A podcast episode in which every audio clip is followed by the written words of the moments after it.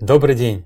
Меня зовут Владимир Соловьев, я исполнительный директор технологической практики ТДО. В прошлом выпуске мы рассказали о том, какие компании и по каким причинам планируют переход на другую ERP-систему. Сегодня мы расскажем о том, какие системы используют сейчас и на какие системы планируют переходить в ближайшем будущем российские компании.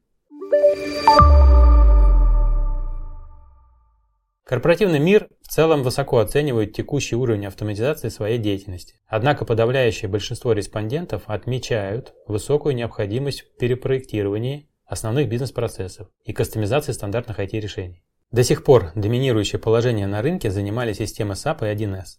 Именно их и называют в качестве объекта замены. Так, без малого 45% участников нашего исследования готовы осуществить переход с продуктов SAP и чуть более четверти с решения 1С.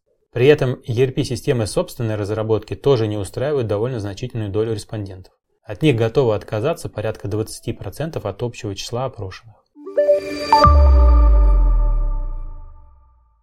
Больше половины отечественных компаний готовы переводить на новую платформу все процессы предприятия целиком. Однако довольно значительный процент участников опроса рассматривает композитный подход к развитию ERP-систем и планирует обновить IT-решения только в периметре отдельных функций – в частности, сосредоточившись на закупках, отчетности, финансах и бухгалтерии.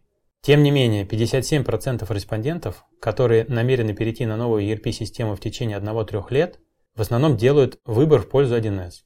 Всего 7% опрошенных в этой категории готовы задействовать ERP-решение собственной разработки, и при этом заметная доля компаний, 35%, в качестве замены текущей IT-системы называют решения таких поставщиков, как Галактика, Компас или Парус. Если ваша компания столкнулась с проблемой перехода на другую ERP-систему, эксперты нашей технологической практики готовы проконсультировать, подобрать наиболее подходящую вашим требованиям ERP-систему и помочь внедрить ее на ваших предприятиях.